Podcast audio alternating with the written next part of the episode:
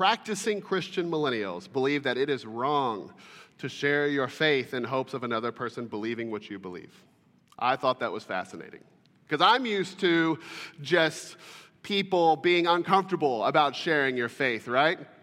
Uh, but this is actually saying that there's a trend in our day uh, where, where younger people uh, not only struggle with sharing their faith, they're actually starting to believe that it's not even good. And this is no doubt, I think, just the outcome of the progressive kind of digital age that we live in. Because we live in a weird time, don't we? Where literally you can become the most informed and equipped and adamant about about how you see things. You have all the resources there for you to become the, the, the, the highest learned and most excited about whatever it is you care about. And at the same time, right, at the same time, we have this serious, serious discomfort with declaring anything that may not be seen as inclusive or tolerant of other people's views. And so the result is young believers basically saying, well, yeah, I'm a Christian and yeah, this works for me, but who am I to tell, what some, to tell anyone else what to believe? Who am I to do that?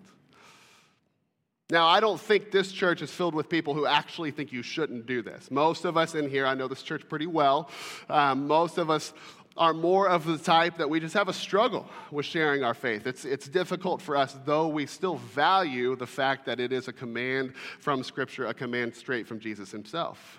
This is the more realistic struggle for us. We're busy. We are pressured in this world. We have, we have anxieties. We really love our comfort bubbles of hobbies and sports and family and home, all of which are valid to a degree. But Jesus invites us through the Great Commission to not just let these good things be good or to rob us of, of the better things. The immense joy and calling to share with others the hope of Christ.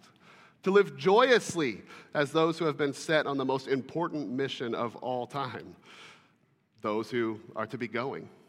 Those who have been called to go. This should be our mindset. This should be our life. This should be our attitude. This should be our intentionality behind every single thing that we do. And that is the nature of what it means to go. And so, as we are doing uh, for this sermon series, we're actually going to stand in honor of the reading of God's word this morning together. So, stand as we read Matthew chapter 28, verses 18 through 20. And these will be on the screen. And we're going to read this aloud together. Okay, so follow along. I'll read slowly and read aloud with your voices this passage together. Okay, so here we go Matthew chapter 28, starting at verse 18.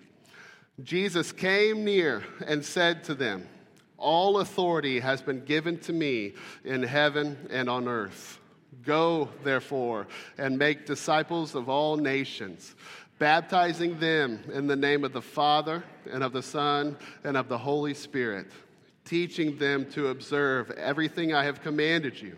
And remember, I am with you always to the end of the age. Awesome. Well done. Thank you. You can have a seat. This is our passage that we're going to look at over the next couple weeks. And Brett opened this passage last week by talking about the great authority of Jesus, the authority that's been earned and the authority that's been given to him. And if you're like me, you've heard this passage preached often, right? I've heard this pas- uh, passage preached uh, with, with the emphasis on just foreign missions, right? I've sat through many sermons where by the end of the sermon, I was like, I need to be a missionary. I need to go to Africa and be a missionary, you know, uh, because they speak with uh, they speak it with, it's just so compelling that we are called to go to all the nations. But I've also heard this passage preached um, with the emphasis on just as you are going whatever you're doing. If you're going to soccer practice, you're going to school, or if you're going to Africa, or what, you know, wherever you're going, whatever you're doing, that you would do it with gospel intentionality. So it makes it common, right? It spreads it out across your entire lives. However, you've heard it preached, it was probably fitting. Whatever the emphasis was, it was probably fitting because the nature of this word go in the original language is broad. It's broad. It, it, speaks to all proximities. It goes everywhere, whether it be right in front of your face or across the nations. Uh, this word go comes from the root word meaning passageway. And so this word really fits any context where there is a start and a destination. It's a journey. And that's not usually a term I like to speak about with faith. It sounds too like cushy or something. I don't know. Just like your journey in the faith. But like that's kind of what it is. It's this journey, the start and this destination. I think what gives the journey meaning is how you go about it. But this is what it means to go. That in every aspect about you, that we would always be going with the mission of the gospel in mind. There's a very big difference between wandering and a journey, right? Wandering is what vagabonds do as they just wander from here or there without any end or destination guiding their routes. It's just wandering. Scripture isn't really fond of this concept, concept of wandering, though there are times, I suppose, uh, that it's essential in a Christian life. But more so, this idea of a journey, having a clear destination in mind. And so you have a motivation, you have an intentionality as you take each step. This is the call of going, that in all we do, we would do it intentionally, not aimlessly. Not aimlessly. Whether you get a permanent missionary call from the Lord to the jungles of Africa, or you are heading to your third soccer practice of the week, the intention and the destination of this journey are the same, and it encompasses it all. So first, I want to just I just want to use these two words, intention and destination, to kind of talk about what it means to go. And the first is intention. When it comes to the intention behind our going, as the Great Commission calls us to, we're talking about motive. We're talking about what is your reason. And I would love to be able to just say, you know, Jesus said it, so do it. I wish it was that easy. Um, but it's not that easy for me, and I don't think it's that easy for many of you. It's clearly not enough for many of us who know very well what Jesus says, but following him in obedience, especially when it's difficult, that's a, that's a hard thing. Whether it comes to living out our faith or anything else, really, it remains a challenge. But my purpose today is not to coddle and justify our reasons for this. And so I'm, I'm like you right? Um, I, I've had to invest in this for a week, and so I've felt the conviction, right? And, and I'm, if you're serious about the Lord, you might feel that this morning too, because this is what we are called to do, is to be going. And I don't want to coddle the reasons, right? In the same way that a, uh, a doctor wouldn't walk into a room with a cancer patient and just refuse to tell this person that they have cancer because they're afraid of hurting their feelings right? I just don't want, I want us to call out the facts a little bit today so we can identify the real issue when it comes to our obedience. Obeying Christ when it comes to sharing our faith along with anything else. And so here is the issue. Here are the facts about obedience. Obedience to Christ proves our love for Christ. Obedience to Christ proves our love for Christ, which means that if it is easy for us to neglect Jesus' commands because of our own issues, whatever they might be, then this is telling of our true love for Him. Regardless of what we say, you can say you love Jesus all day long, and it means a little bit, but it only means a lot if it's backed up by the way you obey. And this comes straight from Jesus' mouth. This is not something I'm making up, as hard as it is to hear at times. John 14, verse 15, Jesus says, If you love me, you will keep my commands. End of sermon, right? We don't need much more than that. But he says it again in verse 21 of the same chapter. The one who has my commands and keeps them is the one who loves me. John 14, 23, if anyone loves me, he will keep my word. And these are a few of very many references where Jesus says, if you love me, you will keep my commands. Now, listen, if you're here and you know the word of God and can sense and feel at times God stirring in your life, but every time he stirs, whether it be through a sermon or, or some other thing, you know, you're reading the Bible yourself, or you know, he just hits you at some point, and there's something that he's stirring in your heart, and you just know it. But then, whenever that stirring gets crushed out by the weight of just your current fears and obligations and commitments and distractions and limitations, we need to know that the primary issue in this area is not our fear or our obligations or our commitments or our distractions or our priorities or our limitations. It is our love. It is our love that is an issue because we don't have it like we think we do. We don't love Him like we think we do. Now, we know people will do whatever they need to chase and invest in the things they love. We're in America. You have everything you need to chase what you love most. But often, when it comes to faith, it is just really easy to convince ourselves, for whatever reason, of a few different fallacies when it comes to this. Fallacy number one is this that speaking love is enough. If I just say that I love Jesus, then that should be enough. I'll do what I want, but at least I'll say that I love Jesus, right? This doesn't work in our practical relationships, and it doesn't really work with our relationship with Christ either. I mean, I love golf. I think you guys know that. Imagine I said to my wife, you know, I'm going to Florida. I'm going to try to make it on the mini tour. You know, just going to try to go pro. I'm going to try to make it. But don't worry, though I will be gone almost all the time, I will text you once a week and say, I love you, Kinsey. Would that work, Kinsey? No, it would not. You heard it from her mouth. And so I will not do it. And if it did work, then something's wrong with our relationship, I think. That would not be enough to convince her that my love for her is greater than my love for golf. The second fallacy that we give ourselves to a lot is that we just feel like we don't have the capacity for obedience of love. We don't feel like we have the capacity, right? To take that stupid example, imagine I was a, in a horrible accident, right? Uh, I've played golf in South Carolina with my dad and my brother, and uh, there have been times where you're, you know, there's a ball and then there's an alligator, like, you know, 10 feet over here, because we're in Parris Island in South Carolina and there's just water. Imagine that alligator took off both of my legs and both of my arms. Now, if that happened, and I said, I love to play golf, my love is still genuine. The f- problem is, I can't. I can't anymore because I don't have any limbs, right? But this is how this is how Christians view obedience at times. We want to follow God. We say we follow God. We say we love Jesus.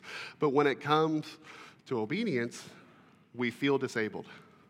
We feel completely incapacitated to actually do what He wants us to do to say that we love Him. I can't serve FBN tots and FBN kids. I have enough kids of my own. I can't tithe because I'm already short as it is. I can't read the Bible to my kids because when I get home, I'm just too tired after work. I can't share the gospel because I just don't know enough about Jesus to do it. I can't serve the church in any real capacity. I'm just too tired and bitter from everything that I did for the church 30 years ago. Whenever you say the word can't, and he's calling you to something of obedience, you need to know that whatever that lie is that's in your head, that's straight from the pit of hell. That is straight from the pit of hell. That's exactly what the enemy wants you to think, to feel like you are incapable of doing what God is calling you to do. You have Jesus. If you have Jesus, then you have everything you need to live in obedience to what He has called you to do. And through that obedience, as hard or as easy as that might be, that is your love to Christ. That is how you prove your love. 2 Peter chapter 1 verse 3 says his divine power has given us everything required for life and godliness through the knowledge of him who called us by his own glory and goodness. Philippians 4:13, I can do all things through Christ who gives me strength. And no, that's not about hitting three-pointers or getting more birdies.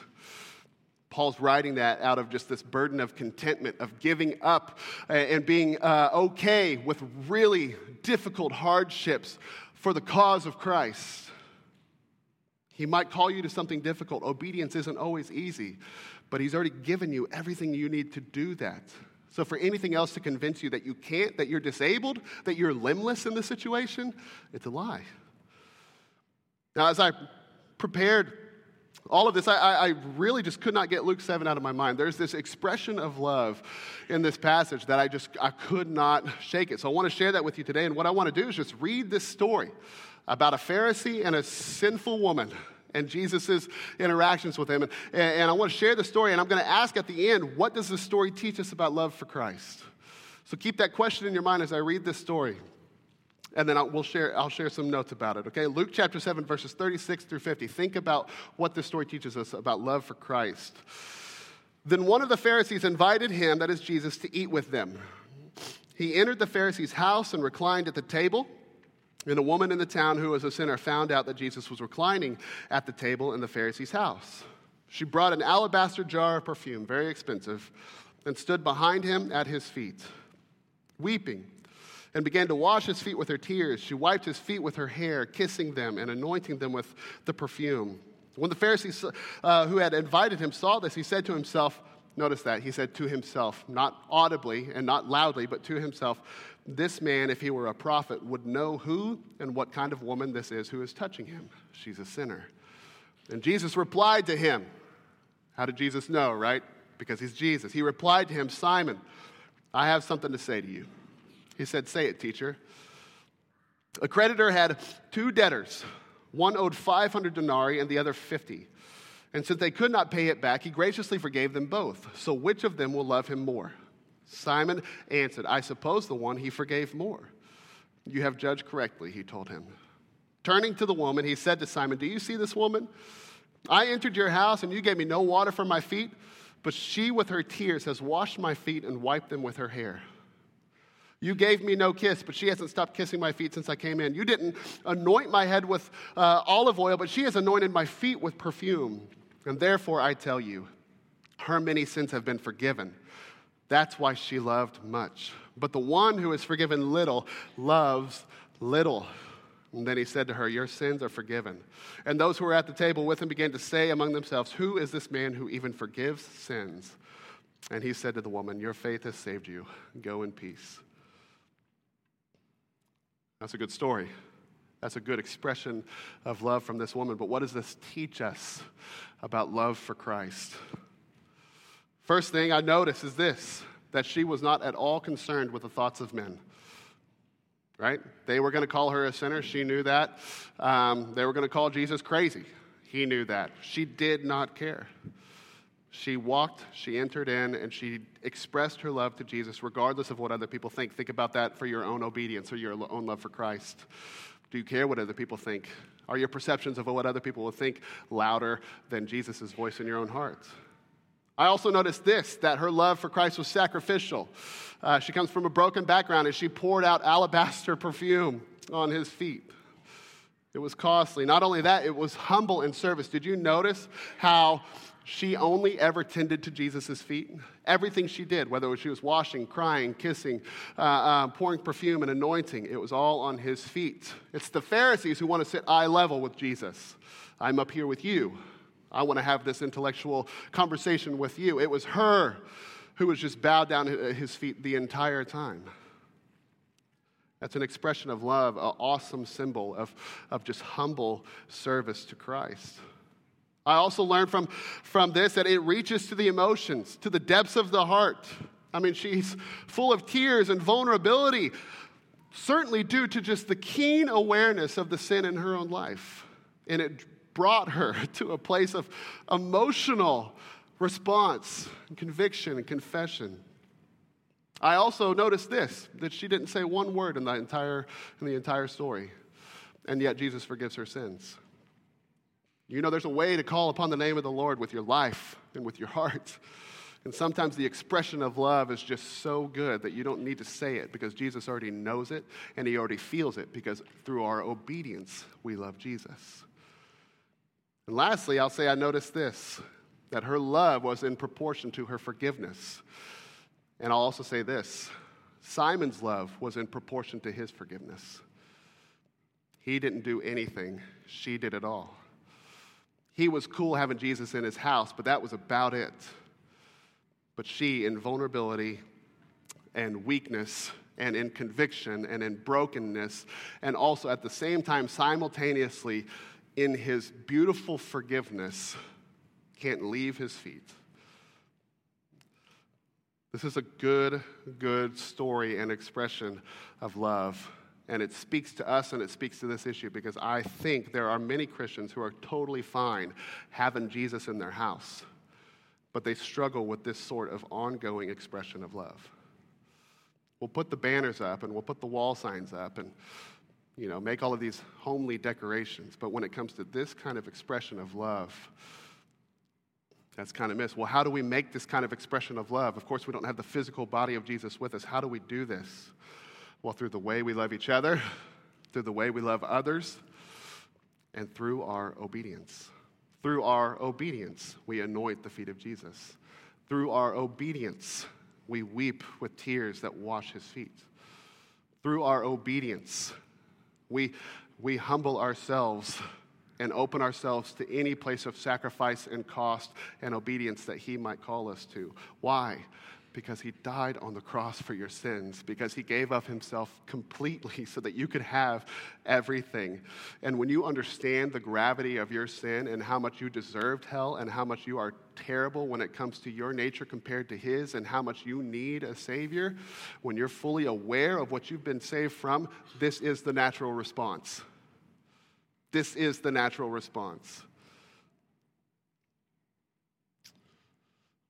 The sword of love, I think a lot of people just struggle knowing how, you know, it's a one time thing at camp or it's a one time thing, you know, at some point in time in your life, but then they don't, they don't ever revisit this. We never revisit the gospel and, and the sin that has, you know, consumed us and what God has saved us from. But this is so much a part of the Christian experience. It should be a discipline of ours to always be reminded and broken over what Jesus did for us because what that does is it reawakens us and rekindles us to obedience, to express our love to Him. And if you're here, and maybe you've been claiming Christ, but it's been a loveless relationship, let's be honest. I really hope that you don't take all of this to mean, well, I'm just going to try harder this coming week. Because that's not the answer. The answer is this what you need to do is you need to hit the ground with your face.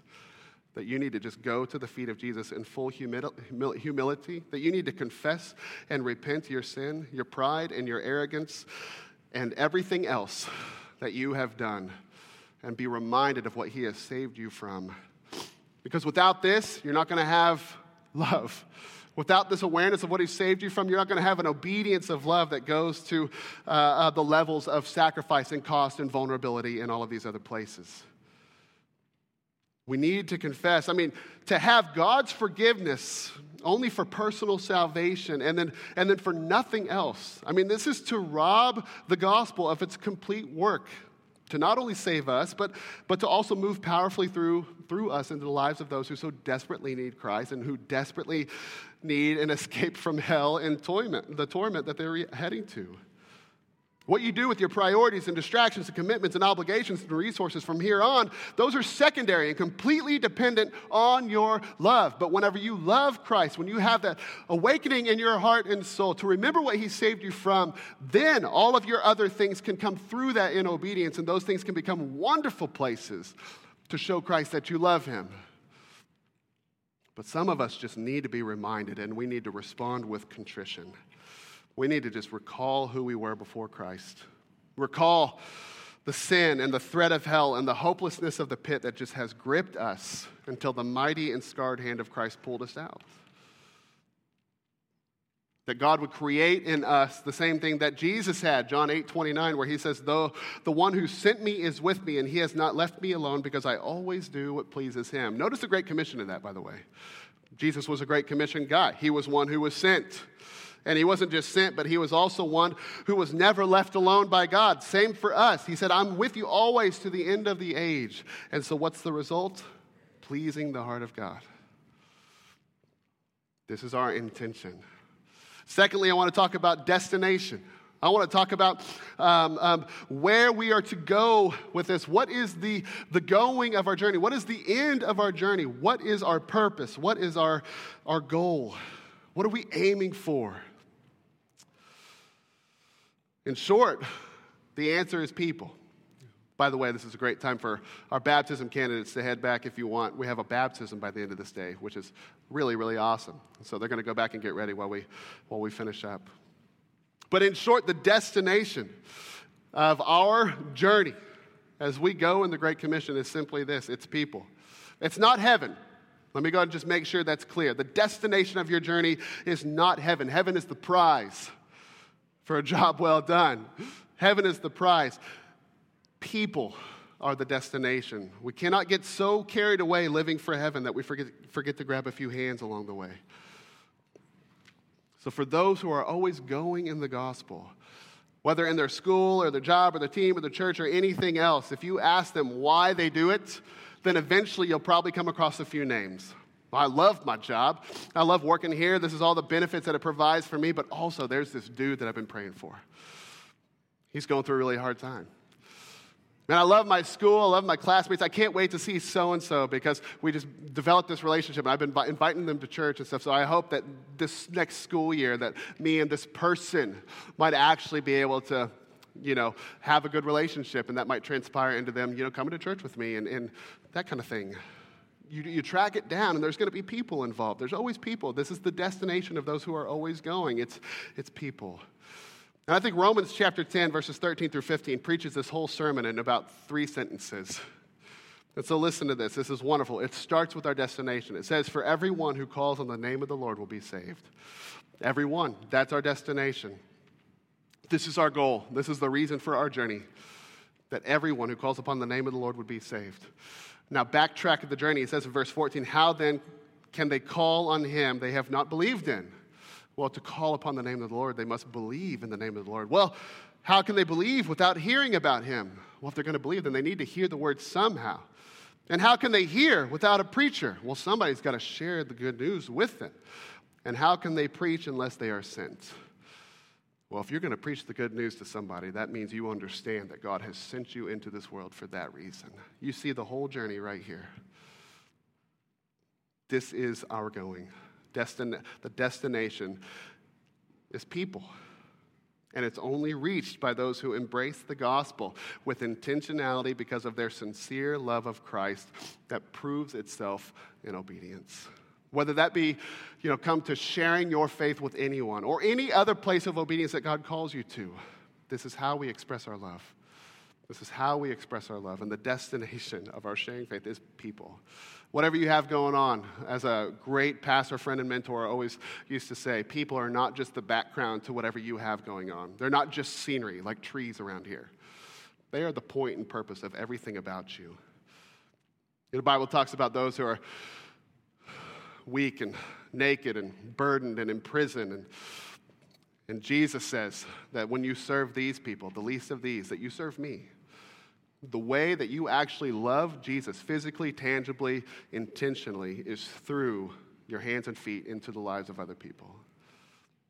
And to just live life bound to your own, the life you've created, going through the natural course of everything school and, you know, work and, you know, buy a house, have some kids, fall away from church for a little bit, come back to church for a little bit, um, uh, you know, raise your kids, try to get them through school, try to get them to marriage without getting addicted to something or, you know, pregnant before their time. Like, just try to do all this, hit the beach a few times along the way, and man, what a life well lived. And that's slavery. That is, that is just being enslaved to the life that we've created. God wants so much more for you. Of course, these things are fine. There's going to be we all have to play the part of the natural progression of things. We are in the culture that we are in. But man, it makes every bit of difference when we step into every ordinary place with the unordinary hope of the gospel of Jesus Christ. And that's the call, and that's the charge of the Great Commission to have that mindset. And you might be thinking, just like I was thinking this week, what the heck? This was far more than I bargained for on a Sunday morning. And I would say, yeah, I felt that. And I also say, He's done far more for us than any of us have bargained for. And He's totally worth it. And I'm also comfortable with this because I know few people will respond to this. That's how it is with any, any message, really. But I know that the few who respond to a message like this with, with humility will actually live out the Great Commission and probably do more for the gospel in greater ways than the many who are bound to their pride. They're stuck in tunnel vision their heads down, enslaved to the worldly lives that they've created, and they've already decide, decided, they've already decided that it's going to stay that way. It's hardness of heart. I know that. But if you're here and you are of the few who are humbled in your hearts and ready to take the next step in obedience, then I really want to just call you to prayer. Because there's nothing here that I can manipulate or create for you. It's all in accordance with what the Lord has for you and what He wants to stir in your heart. And so here's some ways that you can pray and ask God uh, uh, to take all of this and to speak it into your hearts. And the first I'll say is this to pray for awakening. Now, if you've been uh, for a believer for quite a while, then this is a reawakening, right? But if you're here and you've never known the love of Christ, you like this whole idea of like there's something beyond just my life that I can live for. There's a mission that can transcend into every place of my life. And you realize that you're broken and you realize that you need a sinner and you want to live for that greater thing and you want to commit your life to Christ today, right? That's, that's your first awakening. You're ready to call upon the name of the Lord, to believe in Him, that He is God, that He rose from the, gra- from the grave, and that He can forgive your sins. But if you're here and you're like me and you've been a believer for a long time, then I fully know the struggles that you bear. I know how easy it is to walk in through these doors heartless, careless about people, careless about the experience. Why? Because I've been doing it for 20 years. Routine and habit just happen at some times, and it's easy to get heartless in those seasons. And maybe the Lord is using today to rekindle your first love to remind you of the Savior that you have and the life that He's called you to. And to never say can't when He's called you to obedience. He's, you've got what you need in Him. Second thing I would ask you to pray for is simply this that we would not treat this as kind of like a God give me strength kind of situation, but that we would also take a harsh approach to our sin that through confession and repentance and seeking him for forgiveness that we would acknowledge our sin for what it is the sins of our heart the clutter of our lives that have kept us from obeying him the dullness of our, of our minds to, to, to quickly just ignore any stirring he might be putting in our lives these are sinful things and they need to be addressed as sin, which means confessing to God, acknowledging your sin before Him, repenting and saying, I need to turn from this. Will you give me everything I can? I, I need to turn from this. We've taken a harsh approach to the sin in our lives. And then the third is this as we let the Lord do surgery on our own hearts, that we would also just pray for a burden for the lost. Burden is the word. Right, we all have people in our lives who don't know Him, we all have people in our lives who need Him, and we need a burden. I think, you know, the days of kicking down people's front doors and yelling the gospel at them, sure, that might be fitting sometimes. But you know, if you're close enough to people, life's going to give you every opportunity you need to share the gospel with people. Everybody's going through a pandemic or did. Everybody's going through loss. Everybody's going through financial crisis. Everybody's in a, in a, in a you know, in, in a place of hurt. It makes them tender to receive hope. But we have to be accessible and we have to be in proximity. We have to get close to their lives. We have to care. We have to listen well. We have to care more about them than we care about ourselves. We have to listen to them more than we're talking to them. We have to offer prayer and we have to invite them to Jesus Christ. You've got to be close to people, you've got to be in proximity. And we're only going to do this if we have a burden for that. And so uh, that's a great prayer point as well. And so, what I want to do is, I just want to pray these things over us today. I'll go back and get ready for baptism. We'll have a few minutes for you to just consult these things with the Lord and let Him do whatever He needs to do in your heart today. And then we'll enjoy some baptism together. So, let's pray. Father God, thank you so much for your word, your kindness, your goodness. We're thankful for the gospel. God, apart from that, we, we are nothing. And I pray every one of us, to a degree, would be rekindled this morning, reignited to serve you, follow you, share others, uh, share with others the hope um, of you. So, Father, as you just work among us now, and as you speak to our hearts and minds, would you just incline us to obedience? Let us fall in love. Let us remember all that you've done for us. Let us remember who we were before you. And if there's anybody here who has never put their faith and trust in you, I pray that today would be a day that you would start that process. God, that they would begin to ask the hard questions, that they would seek the scriptures, that they would talk to godly people around them and get their answers that they need so that they might follow your lead in their hearts and, and believe upon you uh, for salvation. Would you do this work among them, Lord? And we're also very grateful uh, to celebrate baptism, celebrate those who are taking their initial act of obedience because they've been moved by, by a love they've never known before. Thank you for Christ. Thank you for all he has done for us. And it's in his beautiful name we pray. Amen. Next few minutes are yours.